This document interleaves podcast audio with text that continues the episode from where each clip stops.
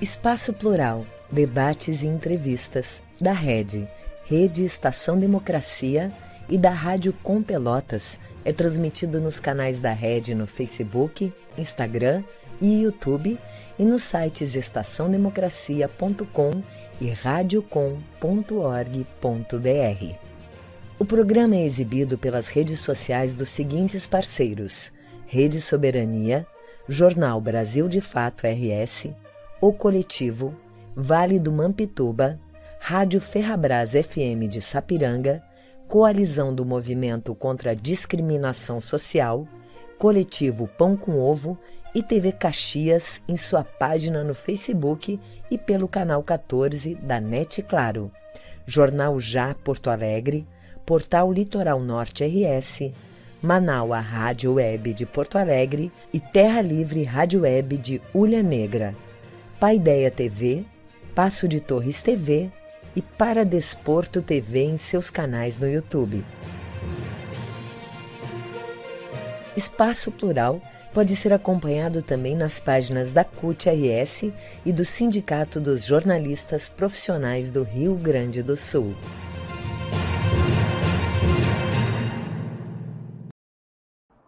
Olá, boa tarde. Eu sou a jornalista Clarissa Henning, da Rádio Com Pelotas. Muito boa tarde, eu sou o jornalista Solon Saldanha, da Rede Estação Democracia. Esse é o programa Espaço Plural, Debates e Entrevistas. Nós estamos com você de segunda a sexta-feira, sempre das duas às três da tarde. Além das emissoras de rádio e TVs que são nossas parceiras, você também pode acompanhar o nosso programa através do aplicativo Android, que está na Play Store com o nome Rede Estação Democracia. Você também pode nos acompanhar pela web nos sites estaçãodemocracia.com e radiocom.org.br. Além disso, ainda no Facebook, Instagram e YouTube, tanto da rede Estação Democracia quanto da Rádio Com Pelotas. Se inscreva nos nossos canais, ative as notificações e curta as transmissões que são feitas. Compartilhe também e ajude assim a difundir o jornalismo democrático, permitir que a gente ultrapasse bolhas de redes sociais. Cada vez que você compartilha, a democracia fica mais forte. E hoje o Espaço Plural conversa sobre a falta de apoio aos imigrantes. Estão aqui para conversar com a gente Sofia Cavedon, deputada estadual pelo Partido dos Trabalhadores e vice-presidenta da Comissão de Cidadania e Direitos Humanos da Assembleia Legislativa do Rio Grande do Sul. Padre Anderson Ames, do CIBA Migrações, o Centro Ítalo-Brasileiro de Assistência e Instrução às Migrações.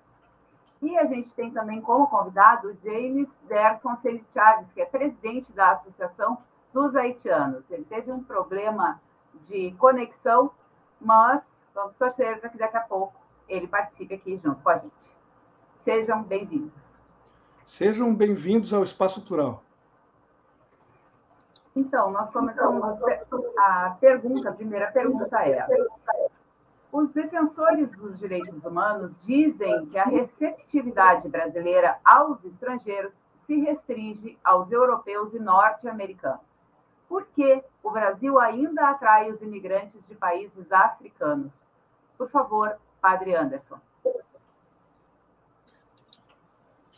É, um, boa tarde a todos, gente boa. É um prazer estar é, nesse programa e ter a honra da companhia da senhora deputada estadual Sofia e o James, que não, não pode estar por problemas técnicos. Também é uma honra, um prazer estar com jornalistas aí, a, a senhora Clarice e o senhor é, Soldão. Também uma saudação especial a todas as pessoas que nos acompanham através das diversas redes parceiras e através dos meios sociais. É um prazer estar aqui. É, na verdade, olha só, o Cibai Migrações está há 63 anos acolhendo e promovendo a vida dos migrantes aqui no Rio Grande do Sul. Quando eu falo Rio Grande do Sul, é todo o estado, porque começamos aqui em Porto Alegre, mas a extensão do nosso trabalho chega a todo o estado. Então, aqui a, a migração, a gente pode perceber que o estado é formado pela migração, começando pelos europeus, nos anos é, 50, 60, que eles vieram fugindo da Segunda Guerra Mundial que é o primeiro fluxo de imigração que o CIBAI recebe. O segundo fluxo vem nos anos 70, que é, são os países hispanos americanos, nossos vizinhos, que fogem de seus países pela ditadura que chegam aqui no Rio Grande do Sul, e muitos deles passam pelo Cibai Migrações. E agora, no momento do, dois ano, do ano 2000 para cá, nós chamamos o terceiro fluxo migratório, que é os novos rostos. São é, migrantes de todos os países do mundo. Então, hoje, falar que é de um país específico, não podemos falar. Só para vocês terem uma ideia, dado da instituição aqui, o Cibai Migrações, somente no ano passado passaram 48 nacionalidades aqui é, nessa instituição em Porto Alegre. Então, nós temos um mundo dentro é, de Porto Alegre região. E isso é muito bacana, que muitas pessoas é, pensam que hoje as migrações estão reduzidas a, a países africanos. Nem todos. Tem países é, da Ásia, é, do, do, Oriente Médio que aqui estão chegando. Então, eu acho assim, o Brasil abriu as fronteiras. Então, nós acolhemos todo mundo. Então, eu vejo assim, se a gente falar em leis de imigração, eu acho que o Brasil está em primeiro lugar. Se não está em primeiro lugar, vai estar em segundo lugar depois do Canadá. Mas em questão de lei de imigração, de acolhida, o Brasil está com os braços abertos. Isso não tem como questionar. Ok. É, deputada Sofia Cavedon, por favor. Obrigada, Clarissa. Uma alegria estar aqui contigo, com o Solon e com o Padre Anderson, que tem. Olha só, a Isabela entrando aqui já me desconcentrou, né? Já estamos com participação da turma.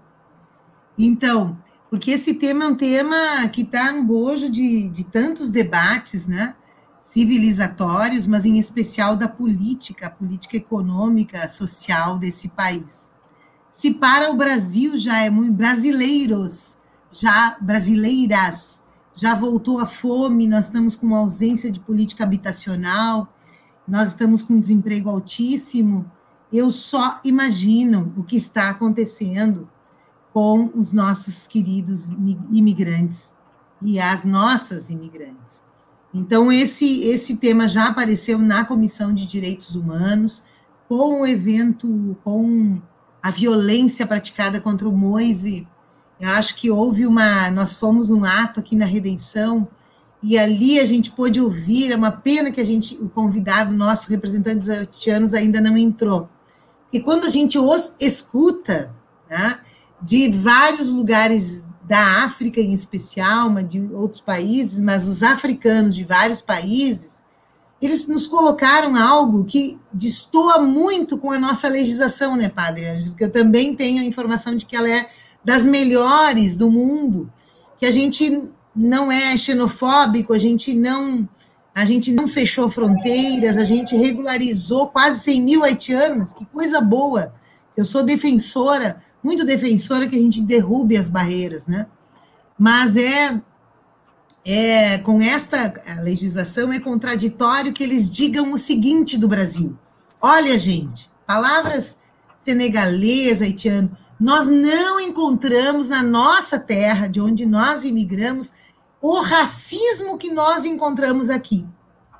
Então, eu, esse tema é um tema que, para mim, ele atravessa muito. Então, tem um, tem um aspecto da política social, econômica, fragilização do SUAS, brutal, que eu não falei ali no início, entre a lista, né?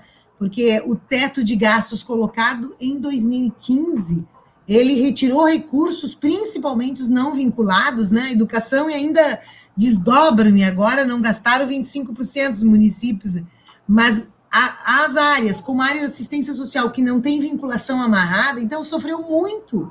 O SUAS diminuiu muito os recursos, Sistema Único de Assistência Social. Então, o padre Ângelo vai falar, Anderson vai falar com muito mais propriedade que eu, que faz uma ação direta, né? Nos traz essa informação que eu não sabia, de 48 nacionalidades. Então, tem esse aspecto que nesse último período é terrível. E eu lembro, quero dizer que é do último período, portanto, é escolha político-econômica, porque eu me lembro muito do governo Lula e Dilma, especialmente no primeiro governo Dilma, de quantos haitianos ou imigrantes foram empregados na Serra Gaúcha, que eu sou de Veranópolis. E eu me lembro ali em Caxias, nessa região, uh, os empregos, o anúncio de emprego, o pedido, né? Porque a gente tinha falta de mão de obra, né? E eu acho que era um outro momento, né, padre? Eu até quero lhe ouvir, né? E, de, e foi um momento de chegada de muitos imigrantes. Então, mas do outro lado está o preconceito racial. O preconceito racial, o racismo é profundo aqui no Brasil. São 400 anos de, de, da violência da escravização e a sequência, e eu não quero monopolizar, porque a gente nem combinou quanto tempo de responder, e a gente acaba falando muito, a sequência pós-libertação de usurpação do, do, protagonismo, de marginalização, marginalização da cultura, da língua, exclusão da escolaridade, enfim, muitas questões que mantêm até hoje um país racista. E um país racista que o racismo é estrutural, então é mais difícil o acesso ao emprego, integridade física, tudo. Então eu não duvido que nossos imigrantes de cor negra devam sofrer esse racismo e, portanto, essa dificuldade dupla, né, neste momento, tá? falta de estrutura de políticas sociais e do racismo. Deputada, a, senhora é de Veranópolis, é isso? Veranópolis, imigração é, italiana. Isso, eu morei muitos anos em Nova Prata. E, portanto, apesar de eu não ter a, nacional, ter a origem italiana, convivi muito com essas pessoas. Eu gostaria de fazer justamente uma questão eh, sobre isso. Não é surpreendente que o, a, nós tivemos no passado uma colonização italiana, alemã e polonesa né, muito importante no Rio Grande do Sul, e justamente essas pessoas que são descendentes de quem veio de lá e que foi imigrante, serem tão racistas em relação a receber outros imigrantes hoje em dia, não é uma coisa um pouco de contrassenso, deputado? Porque é. muito do nosso do racismo aqui vem dos do, do, de europeus que vieram para cá e que também foram migrantes. Sim, é que, é que a nossa colonização, eu não sei exatamente a origem, mas eu sei muito bem porque a gente ouvia ouvia muito claramente bruta raça de negri e italiano, né? O pessoal que não entende, né? Italiano, é, eles eram brasileiros, nós não. Aquilo é brasiliano, brasiliano não, não tem preguiça. Gente, eu me criei ouvindo isso. Não que as pessoas né, sejam, e eu acho que isso vem mudando, tá? Eu quero dizer que vem mudando lentamente, mas é um preconceito que que é, ele é constituído. Né? A colonização, ou seja, a colonização das Américas, ela é uma colonização em cima do trabalho escravo. Então, foi é, des, o, o, sujeito, a sujeita escrava, escravizada, ela foi despossuída de, de humanidade, né? E, e foi e para manter essa para manter essa submissão, se produziu estereótipos. Então, não foi só a violência física direta, né? foi a marginalização da cultura, em contraponto à cultura cristã. Então, vem os italianos com a religiosidade fortíssima. Né? posso afirmar uma religiosidade muito importante, forte, que me fez vir para a política. Então, eu não estou dizendo que ela não é uma religiosidade muito significativa. Eu fui líder cristã e eu fazia, Solon, em Nova Prata, os meus cursos de treinamento de líderes cristãos.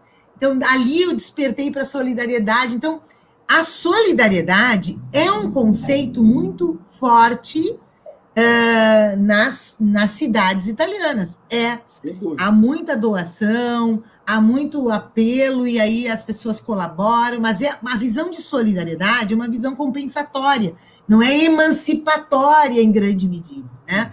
Então, assim, tem a ver com a religião, porque a religião afro, então, foi marginalizada, como a religião do demo, enfim, né? A religião cristã é de um único Deus.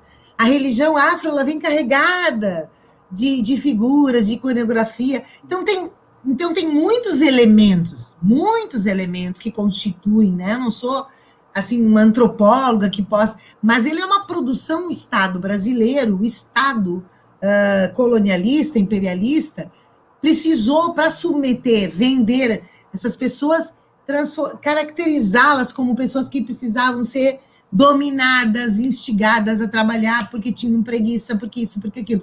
E um choque de cultura que aqui recebeu um, uma carga de marginalização e depreciação que se colocava em contraponto à cultura italiana, né? A cultura da, da, da religiosidade, do trabalho, do laoro, do sacrifício.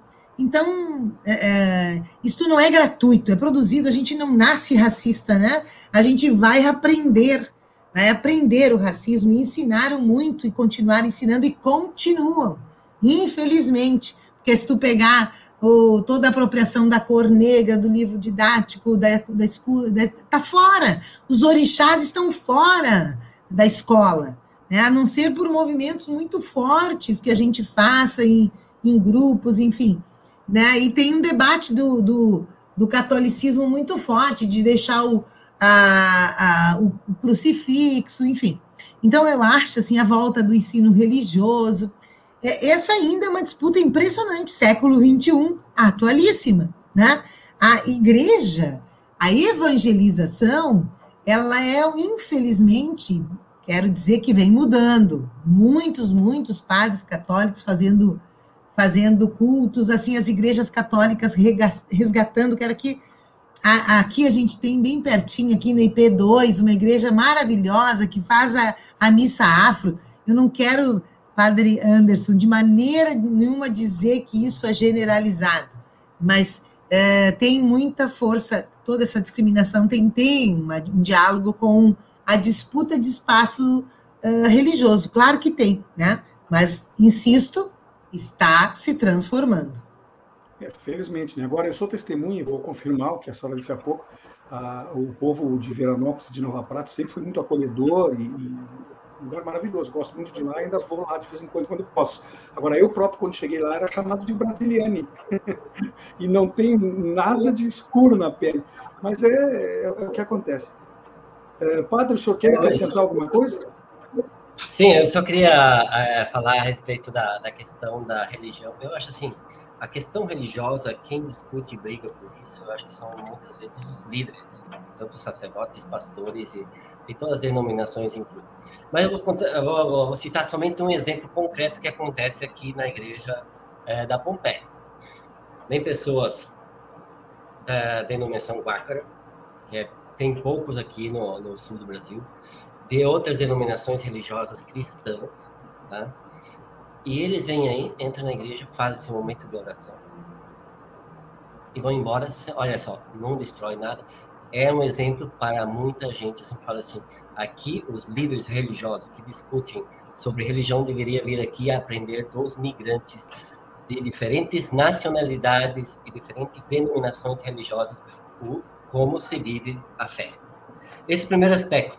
E só para ressaltar que também aqui a gente a gente faz um acompanhamento espiritual, porque nossa nosso atendimento aqui é integral, integrado também à vida espiritual. Nós não somos só, somente seres físicos.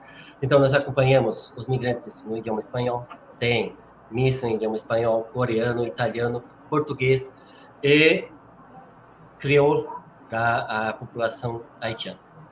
E aí eu quero retomar um ponto aí que a deputada, a senhora deputada Sofia comentou do racismo. Concordo, olha só.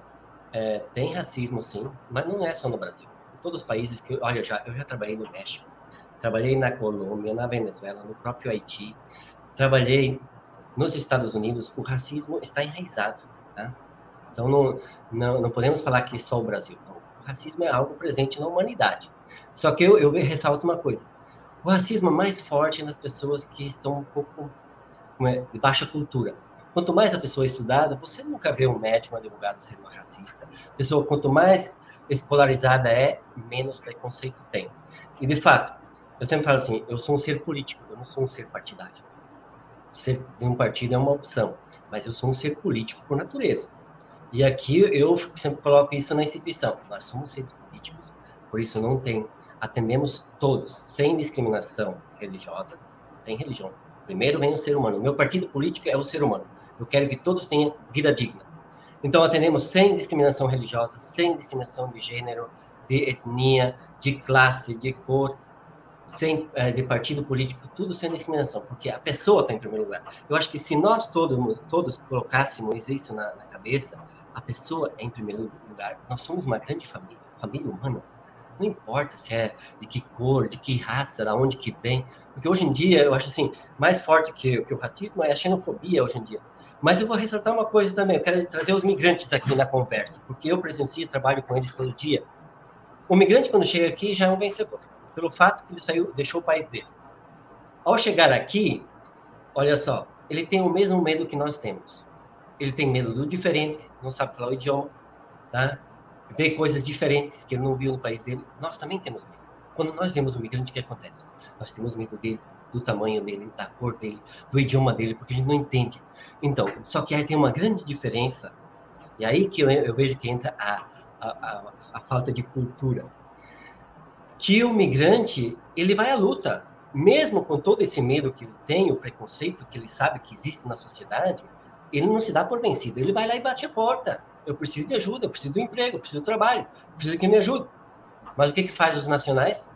Ao contrário, nacionais, muitos deles, não todos, porque olha só, a mentalidade hoje em dia está mudando.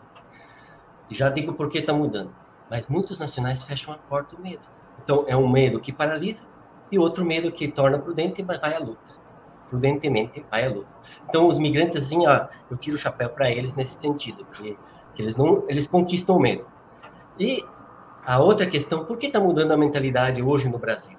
Porque temos necessidade de pessoas para trabalhar. Hoje, tem uma falta de mão de obra que vocês não imaginam no, Rio Grande do Sul e em todo o Brasil. Por exemplo, a, a, senhora deputada sabe muito bem que nós temos 13 milhões de desempregados, quase 14 milhões no Brasil, isso é dado do, do governo federal. Mas nós temos 20 milhões de postos de trabalho. Aí você fala assim, tem muita gente que fala assim, os, os migrantes vêm roubar o nosso emprego. Não é verdade, vem somar, vem somar a sociedade brasileira, não somente com a cultura, com o conhecimento deles, porque hoje a migração, a grande maioria, é de terceiro grau completo, são gente super bem preparadas, tá? Isso e era interessante ter um dado, Padre Ângelo, não sabia disso. Ensino superior? Ensino superior, a grande maioria. A grande maioria, ensino superior.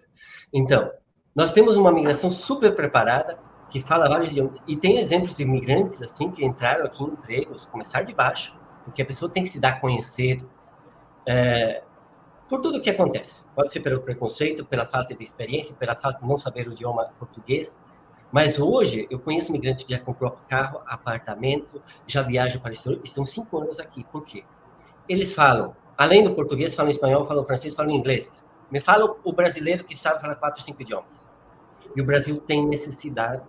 Então, hoje, por exemplo, nós temos vagas, aqui nós trabalhamos com enfoque é, integração sociolaboral, nós temos 300 vagas. Mas o que acontece? Os migrantes que estão desempregados aqui em Porto Alegre já têm um filho na escola, tem uma pessoa da família trabalhando. Então, eles não querem sair daqui. Então, vem imigrantes de fora. Então, se vocês analisam o, o programa de, de a, a Operação Acolhida, todo, todas as semanas vem um avião lá de Boa Vista trazendo imigrantes para diferentes regiões do estado do Rio Grande do Sul, pela falta de mão de obra. Agora, onde que estão esses empregos? Claro, são na área da produção. Mas aí, eu sempre falo assim, é aí que os nossos antepassados começaram. Pensa que nossos tataravós, quando chegaram aqui, encontraram o pão feito? Não, eles trabalharam muito duro. E nós sabemos muito bem disso dos nossos avós, dos nossos pais. É, a, os pais da senhora deputada sabe muito bem disso, que eles suaram e enfrentaram as mesmas dificuldades que hoje enfrentam. Não pensa que foi fácil para eles. Então, começa, mas com o tempo, eles vão se reestruturando e assumindo outras posições é, com melhores salários, melhores cargos, porque eles mostram a competência deles. Então, eu acho que, assim, nós temos muito que aprender dos migrantes. Eu vejo a migração algo assim, positivo que está acontecendo para, para, o Brasil, porque isso vai reestruturar a educação, a questão religiosa que já a deputada ressaltou, nós precisamos reformular toda a educação. Então, Padre, nós não estamos pensando. Eu queria entender um pouco melhor uma coisa, talvez o senhor me ajude. Era uma pergunta que eu ia fazer para o James, mas como ele ainda não entrou e não sei se vai poder entrar, é, com relação a quando eles saem do país deles, né? Ainda eles estão por lá, eles vão pedir o visto para poder vir ao Brasil eles precisam ter o emprego garantido aqui, comprovado aqui, eles precisam de um visto de trabalho. Como é que isso funciona para que eles possam vir ao Brasil? Não. E qualquer pessoa não precisa ter emprego, é, exceto as pessoas que já têm empregabilidade, que é de multinacional. Isso é diferente, né? Porque já apresentam um emprego como meios para conseguir o visto para entrar no país. Mas hoje em dia, o Brasil, com a lei que tem, as fronteiras estão abertas. Agora, tem outro detalhe, eu sempre falo assim. Agora, por exemplo, os venezuelanos, pegamos o caso específico dos venezuelanos. Hoje tem uma média que faz duas semanas que falei um general que trabalha na operação acolhida e fala que entra mais ou menos em média de 700 a 700, 750 pessoas por dia na fronteira seca é, em Pacaraí. Isso mais ou menos por mês vai dar uns 20, 22 mil, é, 22 mil pessoas que entram venezuelanos, somente venezuelanos. Eles entram sem emprego, eles ganham visto, pode, eles podem escolher refúgio ou a residência. O venezuelano tem essa opção, somente os venezuelanos. As outras nacionalidades não. Então, os venezuelanos têm essa opção de é, poder escolher ser um, uma pessoa refugiada ou ser um residente. O momento que chega lá, ele encaminha a documentação. Em poucos dias, lá na fronteira, ele recebe a documentação. Tá? Somente lá na fronteira. No outro estado do Brasil é outro, é outro tema que a gente pode conversar.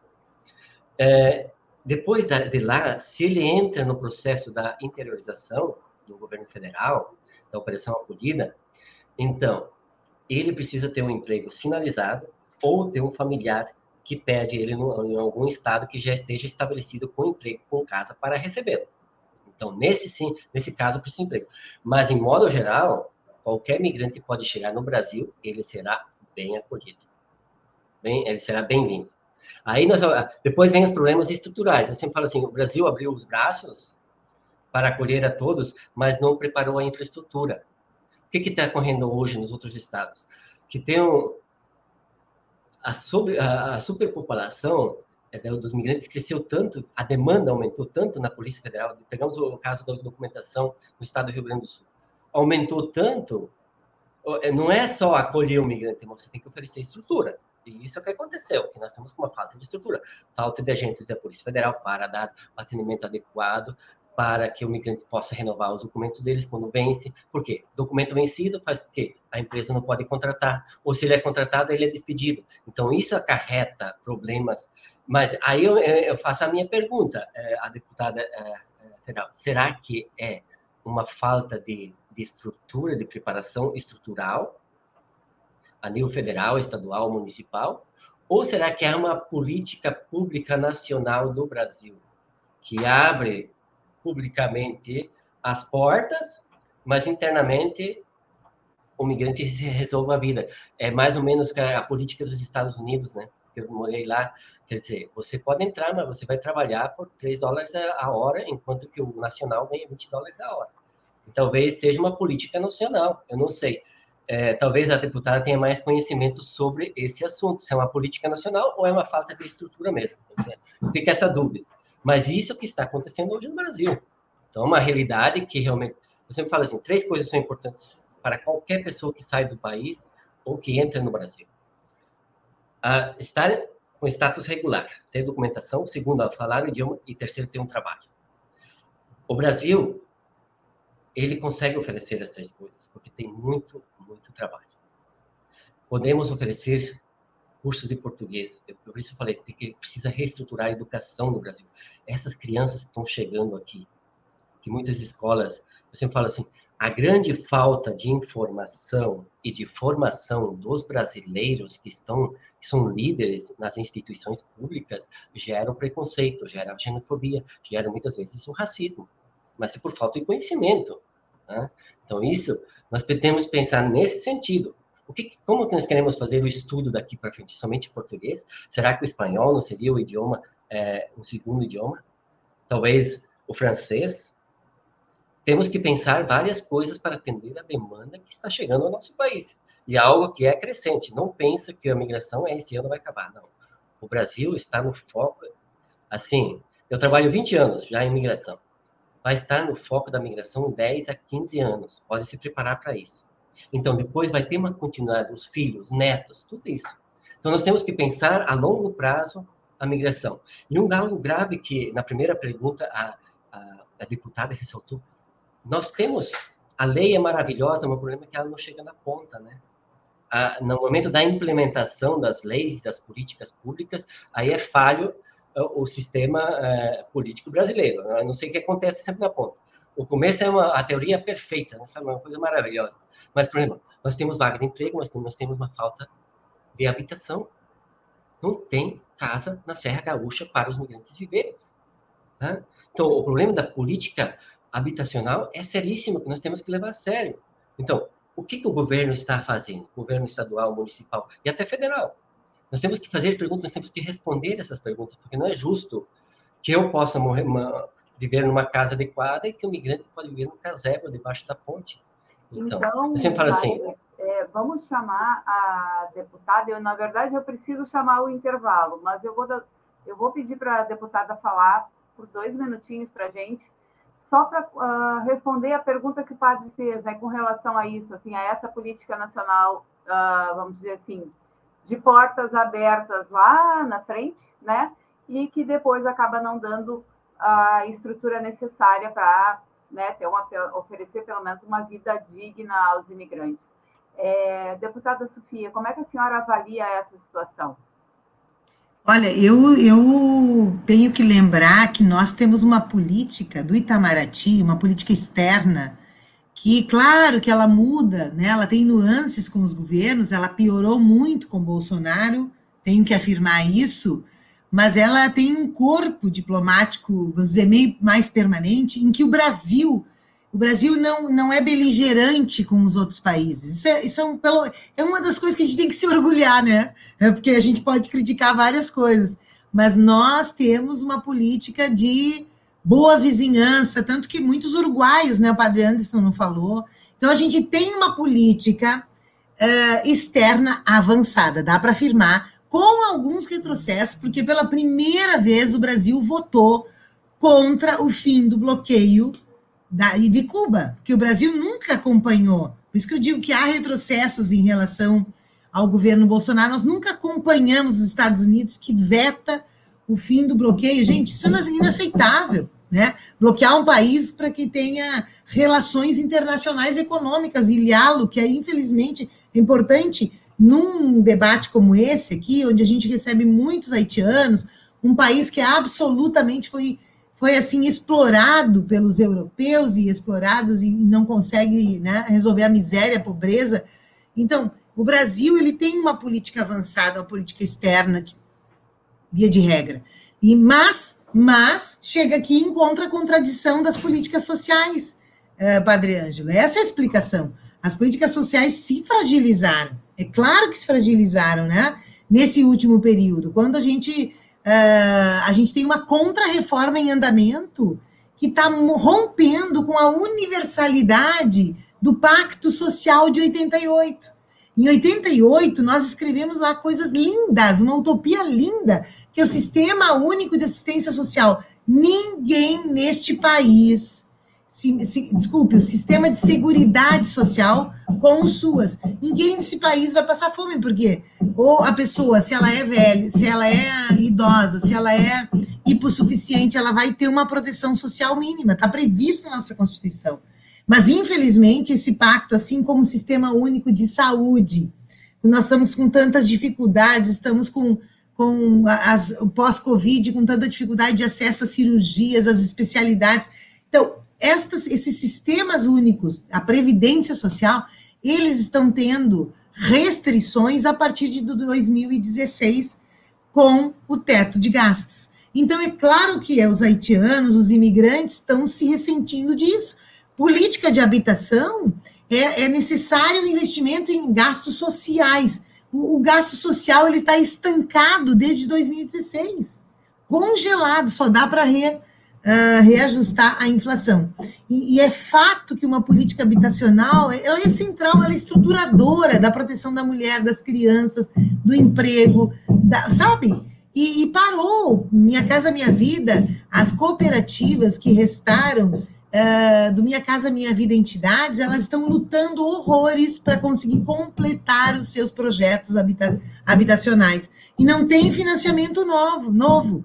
Então, essa, é, essa é a questão que está atingindo direto uma política que é avançada na questão uh, da política internacional, mas que está restrita pelo Estado neoliberal, Estado mínimo, que está imposto nesse ciclo aí a partir do, de 2016. Ok. É, nós vamos fazer um breve intervalinho, são 40 segundinhos, e nós já voltamos com o Espaço Plural.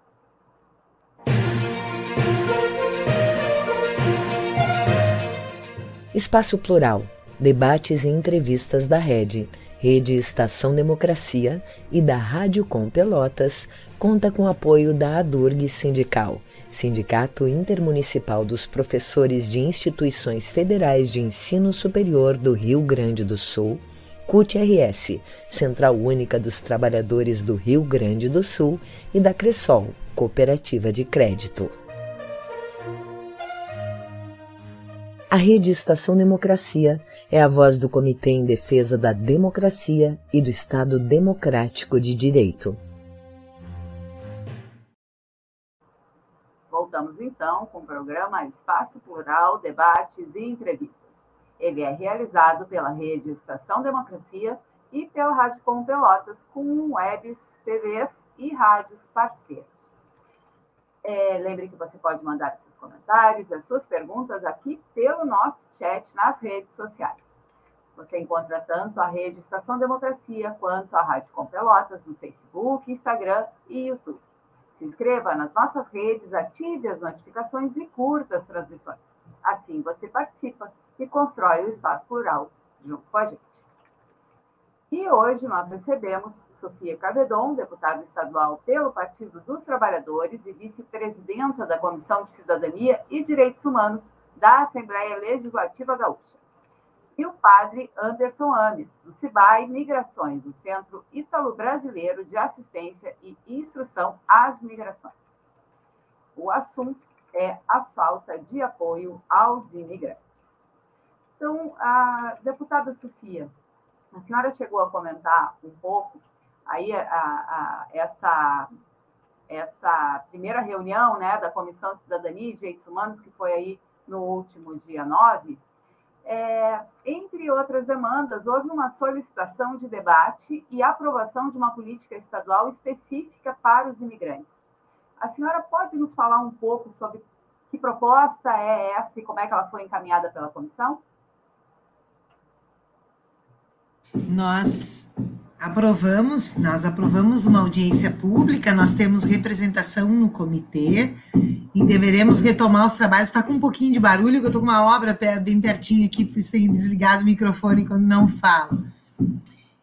E, e, devemos então fazer na sequência. A Assembleia parou agora duas semanas em função da seca e vai ter troca de presidência da comissão. Mas vamos fazer uma audiência pública e desencadear né, processos mais orgânicos, mais continuados, sistemáticos para acompanhar esse tema.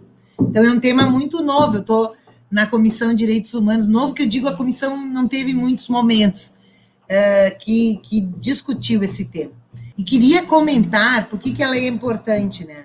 Comentar uh, uma fala do padre Anderson, se me permite, que, que, que tem muita pertinência, que sim é um debate forte na Comissão de Direitos Humanos, que é o currículo escolar, porque eu concordo com o padre Anderson quando ele diz que o medo do desconhecido nos trava.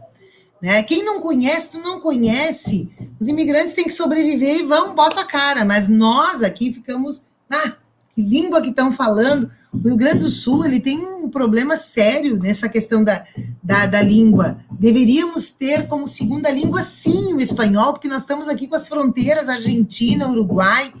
E, infelizmente, esse é um debate forte que a gente vem fazendo na Comissão de, de Educação e também Direitos Humanos, porque a gente chamou uma audiência pública sobre o novo ensino médio, que agora vai reduzir o espanhol a uma única aula no segundo ano, uma única hora semanal, num único ano do ensino médio.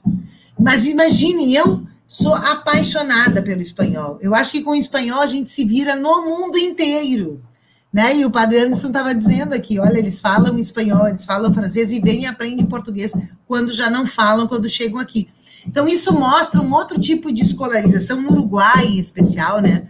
Que é diferente da nossa. A nossa escolarização ela, ela, ela é resultado do acordo MEC-USAID durante a, a, ditadura militar, ela só possibilita o inglês, e olhe lá, né? É um inglês de consumo básico, para tu te virar como ajudante lá de ordens nos Estados Unidos. para incorporar e consumir cultura americana de indústria. Então, a luta pelo espanhol, ela é uma luta muito importante, porque ela é uma luta de identidade latino-americana, de integração latino-americana, de Mercosul. Nós já temos, a deputada Juliana colocou o espanhol como uma PEC, como obrigatória, mas os municípios estão tirando, e municípios e o Estado tirando o espanhol da, do currículo. Então, uma, uma, visão, uma visão estreita, uma visão tacanha de formação, uma visão, visão mercadológica. Agora, os nossos estudantes vão ter um, uma formação aligerada, tem que escolher já desde o primeiro ano uma área para se inserir no mercado de trabalho. Então, inclusive, dia 7 agora, nós teremos uma audiência pública sobre esse tema. E quero convidá-los, essa rede generosa, maravilhosa, linda, né? Que, que, transmite esse espaço plural, aqui você dizendo, né, Cressol, Acute, nossa, tantas redes que a gente encontra em todas as lutas, né? Em todas as lutas sociais de resistência.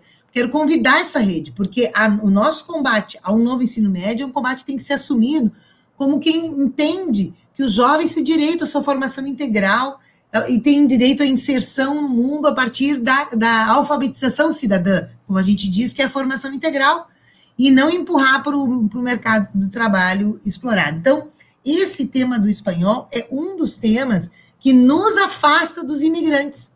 E nós, que somos o estado do Rio Grande do Sul, né?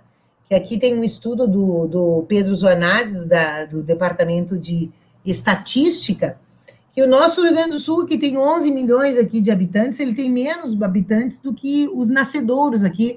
É o estado com menor taxa de, uma das menores taxas de mortalidade, de nascimento, a menor taxa de crescimento populacional é o Rio Grande do Sul. Então, quero dar acordo para o padre Anderson. Nós precisamos receber bem esse imigrante, né? incorporá-los na nossa, na nossa sociedade.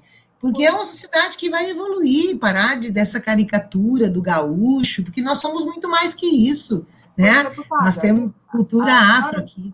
A senhora me permite colocar uma pergunta. Sempre que a gente pensa em política pública, né? A gente pensa também nos dados que dão aí o suporte para que se pense, se construa a melhor política pública para uma determinada comunidade. E aí é, é que me vem essa pergunta: nós temos dados suficientes para que eles alimentem com propriedade uma política pública adequada aos imigrantes? Olha, nós, as indicações que nós temos, que os dados são aproximados, os dados que nos. E eu acho que o Padre Ângelo tem mais condição do que eu de falar, assim, de como funciona esse cadastro, essa identificação, enfim. São mais, assim, depende muito mais das entidades, da organização, do trabalho voluntário das entidades, do que, de fato, uh, o governo brasileiro ter um, um, um trabalho de identificação, de, de, uh, de dados, de, de, estudos, né? Há estudos, mas estudos todos são estudos com uma certa defasagem, eu sei. Uh, e isso nós vamos nos debruçar mais na Comissão de Direitos Humanos, com certeza, a partir da demanda que veio para nós, para fazer uma audiência pública e participar uh, mais organicamente desse, dessa política. Padre, por favor, o senhor pode nos falar sobre a questão dos dados dessa, dessa comunidade e também, na sua avaliação, quais são as políticas públicas mais necessárias? O senhor falou da habitação e eu queria saber mais uh, que outros pontos o senhor acha necessários, mais urgentes para os imigrantes, por favor? Olha só, dados específicos eu posso falar daqueles é, que nós temos no CIBAI, que é, é algo seguro porque nós registramos todas as pessoas que aqui chegam. Então, no ano passado passaram 13.305 migrantes quer dizer, de 48 nacionalidades, sendo as quais são 4.040 haitianos e 7.642 venezuelanos. Depois são outros com menos nacionalidades, mas são os dois maiores fluxos que, que chegaram no, no Brasil. Então, só para nós entender, quais são as políticas necessárias? Uma já saiu, a política é, pública da habitação, da educação é o segundo, já nós já tratamos. A questão da regularização, acho que nós temos que levar a sério a documentação, levar, é, reestruturar, talvez, não sei, que tenha mais agentes da Polícia Federal para que possa atender a demanda da documentação, porque hoje nós estamos atrás aí de, de 3 mil pessoas né, com falta de documentação, isso acarreta no desemprego, isso, e aí cai lá na ponta com o CRAS, é, com alimentação, porque tudo é, tudo é uma corrente. Se você não tem documentação, você não consegue emprego, e aí vai. É, é uma bola de neve que vai crescendo para, para o migrante. E isso também para os brasileiros acontece, né? E a, a, questão, eu acho assim, falta políticas públicas de formação. Né? Aqui é, é a nível para tanto o setor público, setor privado, é, eu digo setor das organizações é, é, da, sociedade, da sociedade civil e também das denominações religiosas. Não pensa que porque a pessoa é uma pessoa ordenada, é sacerdote, é pastor, pastora, não tenha preconceito. Existe, então precisamos de uma, uma formação geral no estado do Rio Grande do Sul para mostrar que o migrante vem somar. Ele é um, um irmão mais da raça humana que está aqui lutando pela vida. É, eu quero viver, eu, também ele tem direito de viver. Então, eu acho que falta, assim, essas são as coisas. Porque o Estado tem um comirate, é, é, que esse comitê deveria estar em cada município, justamente para ativar as políticas públicas em prol do migrante. E cada município deveria de, de estabelecer o que é necessário, não somente na questão de educação, habitação, documentação, mas também, estritamente falando, políticas no setor é, de, de ajuda emergencial, que cada município tem que ver o que precisa para atender os migrantes que estão lá presentes. Então, tá, temos vários municípios realmente assim que estão na ponta é, em questão de políticas públicas. Implementaram é, centros de atendimento, implementaram é, é, fila especial, dias especiais de atendimento para migrantes, inclusive contrataram pessoas que falam é, espanhol, que falam crioulo, que falam francês. Então, temos exemplos assim, assim de ponta aqui no Rio Grande do Sul. Só que nós não podemos colocar, são 497 municípios no estado, e se tem cinco municípios que fazem, falar que todo o estado faz. Não, ainda falta muitos municípios implementar, por exemplo, o Mirate e atender uh, a demanda específica de, de, cada município. Padre, eu vou aproveitar uh, a sua fala, senhor estava falando sobre a questão das faltas né, na estrutura para receber e manter os imigrantes aqui no Brasil. É, e eu queria lhe perguntar também o que falta emocionalmente, qual é o luto mais difícil de ser trabalhado pelo que o senhor escuta das pessoas que o senhor recebe? A falta da família, da cultura, da língua ou do status? Porque eu acredito, o senhor comentou aí da questão ah, da formação, né, do reconhecimento, valorização do título de graduação dessas pessoas, eu acredito que também isso seja um problema. Então, é, quando a gente pensa, né, essas pessoas elas vêm de fora, como graduados ou pós-graduados, e aqui vão trabalhar em coisas ah, fora dessa formação, é, eu acredito que o status social delas também, né, é, mude. E aí é que eu queria lhe perguntar, qual é o luto que o senhor mais ouve? Assim, o que é mais difícil de ser enfrentado por eles? Eu penso, primeiro aspecto, você já ressaltou, a questão familiar. Eles têm saudades e, de fato, a, por exemplo, a grande maioria da, do recurso econômico que eles recebem, eles não pensam em pagar aluguel. Eles pensam em mandar nos familiares do país de origem. Isso não só fala dos venezuelanos, senão haitianos, todos os nacionais querem mandar para o país de origem porque tem irmãos, tem os pais lá passando fome. Então, é uma necessidade, é, assim, fundamental que, que essas pessoas estão passando nos países deles. Então, eles mandam muito. Então, a família faz muita falta. É, esse é um elemento. Segundo elemento, muitas vezes eles têm dificuldade de aprender o idioma.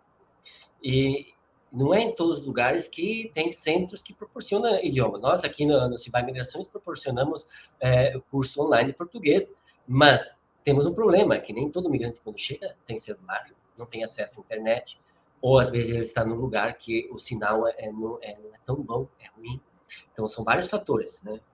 Então, aprender o idioma para que ele possa se comunicar. É, é um sofrimento isso aí. É, terceira coisa, vocês podem, a gente pode pensar que besteira isso, mas faz falta a comida deles. Olha só, uma pessoa que está acostumada a comer arepa todas as manhãs e tem que comer pão, é complicado, né? Então, é, para a pessoa que está acostumada a comer peixe todo dia, né, no café da manhã, e está lá no interior do, do Rio Grande do Sul, que não tem nenhum riozinho perto, não pode ter peixe, tem que comer pão.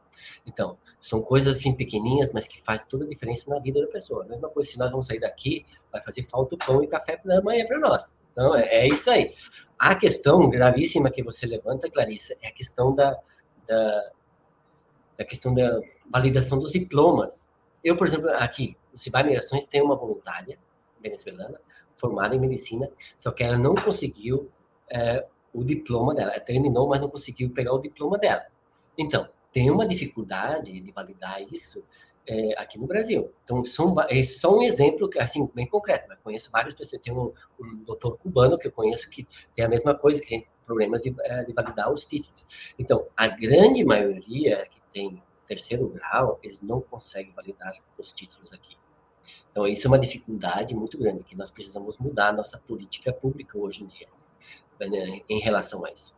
Porque somos, são profissionais de alta categoria e que não podem exercer a sua profissão. Então, muitas vezes, tem advogados, arquitetos que estão trabalhando na faxina. Eu conheço um arquiteto que está trabalhando na faxina.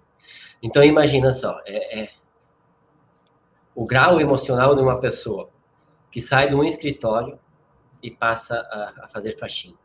Então, é, é não é fácil. Então, a estrutura emocional é, é abalada. E aí tem um novo, novo fenômeno na migração que é pouco estudado.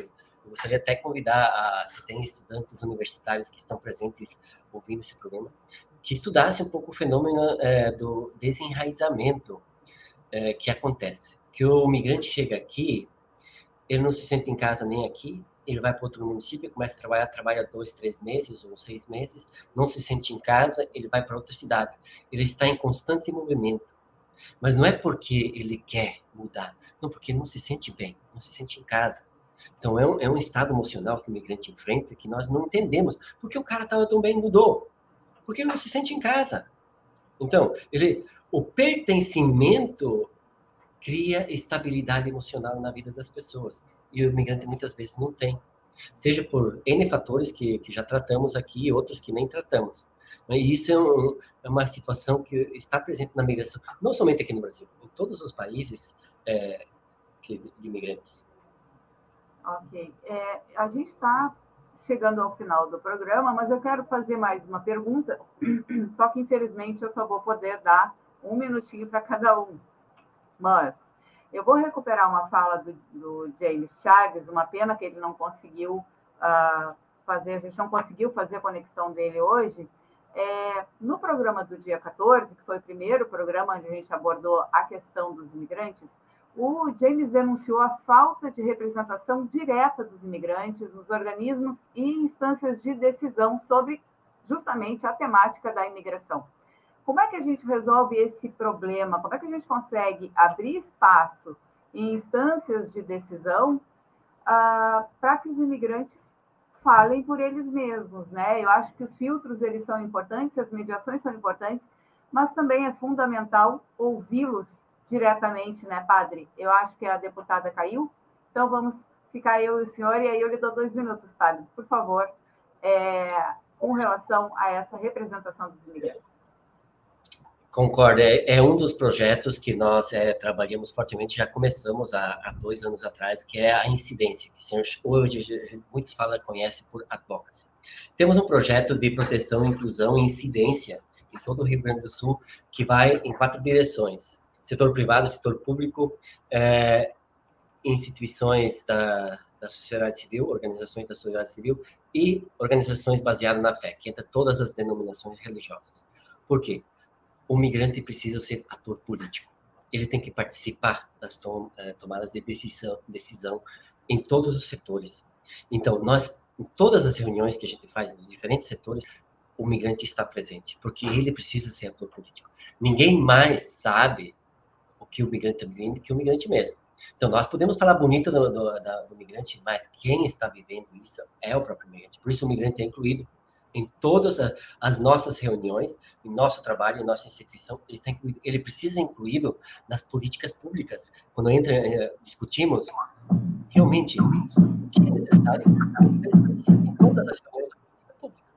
Eu acho que isso faz falta, mas estamos trabalhando fortemente nisso em todo o estado do Rio Grande do Sul. Vocês vão escutar muito, se vocês estão conectados com o Cibai Migrações, que nós estamos trabalhando nesse, nesse projeto de proteção, e inclusão e incidência em todo o estado do Rio Grande do Sul. Por quê? O migrante precisa ser ator político, ser protagonista da sua vida. A deputada é, voltou, então. É, vamos ver. Deputada Sofia, a senhora chegou a ouvir a minha pergunta? Não, a última, assim, a tua da dificuldade dos profissionais, sim. E eu não, quero não, fazer. Agora a gente está tá discutindo uma colocação que o James fez no último programa, agora no dia 14 ele teve no nosso programa, e ele colocou, ele fez uma denúncia de que as instâncias políticas de decisão elas não têm um representante direto dos imigrantes, né? É sempre uma coisa que passa pela, pela mediação. E aí é o que eu estava comentando com o padre. A mediação ela é importante, mas é fundamental também ouvir essas pessoas diretamente. Como é que a gente pode resolver este problema da representação direta, assim, e, e pessoal deles na, nas comissões, nas, né, nessas instâncias de decisão? Por favor, eu só ah, eu... posso lhe dar um minutinho, deputado. Eu vi que está encerrando, é. Não, eu acho que essa demanda ela é extremamente relevante, é uma demanda, nós temos que pensar como. Porque, de fato, tem conselho dos povos indígenas, tem, não são muito respeitados, mas é um lugar de fala, de protagonismo fundamental. E a gente não tem como saber por eles. Aqui, várias coisas que estão sendo ditas pelo padre Anderson são. Eu, por exemplo, sei do problema da validação do do, do diploma é, de medicina. Nós precisamos tanto de médico, mas olha que é uma guerra porque tem um mercado fechado. Então, e tem outras áreas também. Então, acho que sim, tem que dar voz aos imigrantes, aos migrantes para cá, né? Imigrantes para fora, mas imigrantes de lá para cá. Tem que dar voz a eles e a elas, as mulheres que têm também são mais invisíveis, né?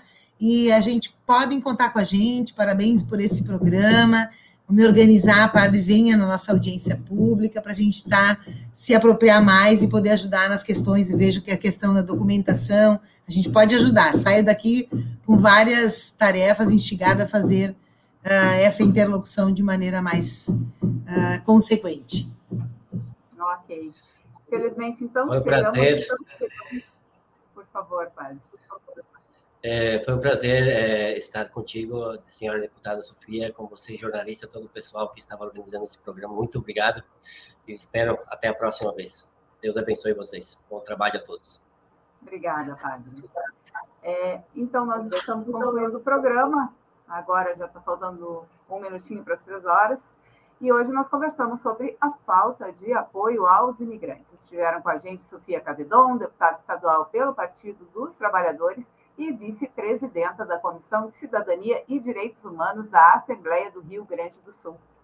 E o padre Anderson Ames, do CIBAI Migrações, Centro Italo-Brasileiro de Assistência e Instrução às Migrações. Também a gente teve aí bem no início do programa, é, e ele acabou caindo, o James Derson Ceni Chaves, presidente da Associação dos Haitianos, que uma próxima vez, se tudo der certo, a gente garante a presença dele. Então, muito obrigada à presença dos nossos convidados, obrigada à nossa audiência por nos seguir até aqui. E a gente espera todos amanhã, às duas horas da tarde, aqui no Espaço Plural. Obrigada.